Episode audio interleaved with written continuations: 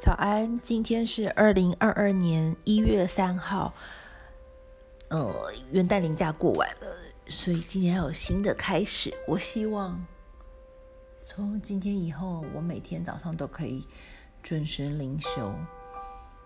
好，起床第一件事就是灵修。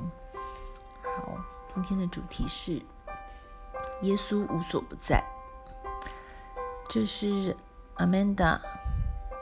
写的、分享的内容，总之就是一个，对，就是一个教友。好，耶稣无所不在。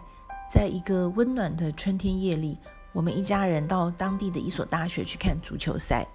我五岁的女儿一到那里，就注意到有一个小男孩独自在旁边玩。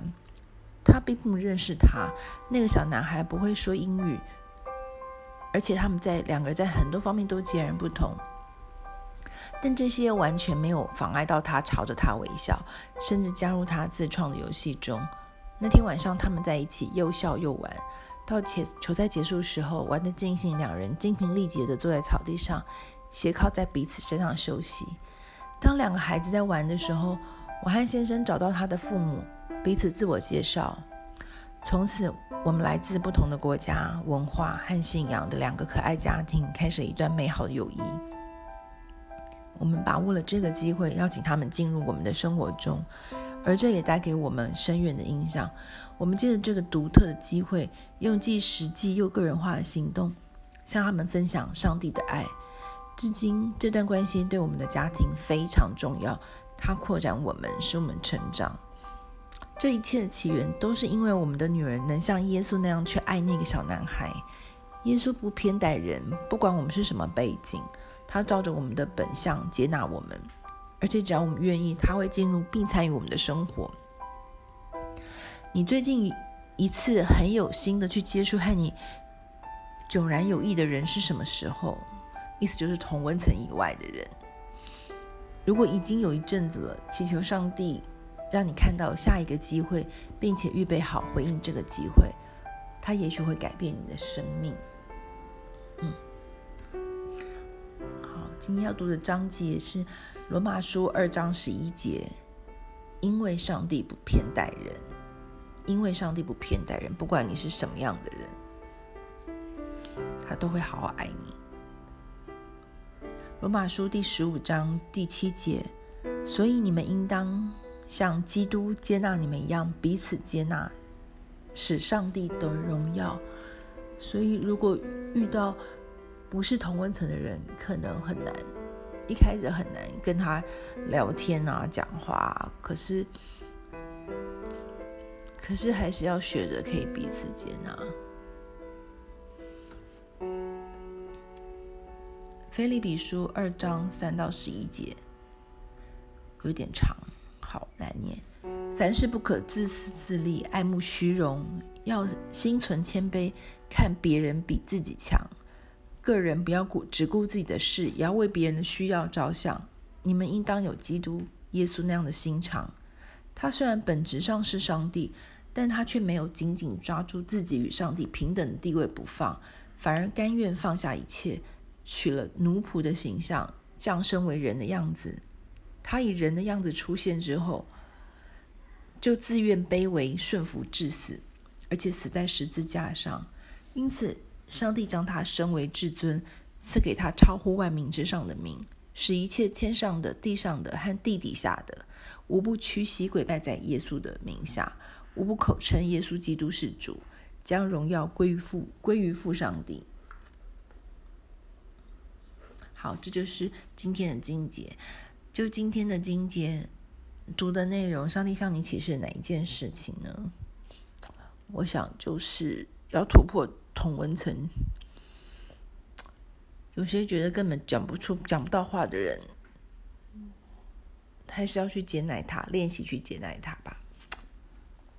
好，我要跟上帝来忏悔，愿每一次、每一次我跟你我们在睡前祷告的时候，我都睡着，这件事情很糟糕，所以我觉得我我一定要有清醒头脑，跟你一起祷告，跟你一起在睡前祷告，所以。从今天以后，只要一上床，我们就一起祷告，祷告完再开始聊天，再开始聊今天的事情，把那个次序调整一下。我真的很不希望我睡，我每次要祷告就就昏睡。嗯，但是我还是感感谢上帝给我这样的体质，就是很容易睡着的体质，而且一睡着就睡得非常好。我真的很感谢他。我知道我身边有好多人有睡眠障碍，我真的完全没有。我觉得这是这是太棒的恩典了。不管我心情多糟糕，多或者多兴奋，我好像一沾到床我就可以睡着。这是上帝给我的一个天赋，诶，我真的很感谢他。所以我要好好的珍惜他给我这个天赋。嗯，睡眠真的很重要，所以以后一定要在清醒的时候就跟他祷告。感谢天赋，新的一年我今天要来做计划了，还有今天要跟，还有今天要跟主管讨论明年的业绩，明年的那个就是考绩表，嗯，希望不是明年哦，已经是今年了，二零二二年了，嗯，希望今天今年有有一点突破。可以做一些以前没有做过的事情，这就是我的天赋啊！我就是喜欢做一些没做过的事，去挑战没做过的事情。嗯，好吧，今天就这样子，等一下要准备上班了。上帝爱你，我也爱你。然后，对，希望上帝啊，对，医治你昨天摔一跤的那个疼痛。其实我真的很心疼，可是你好像不相信诶，你好像不相信我心疼你诶，没关系，但我常。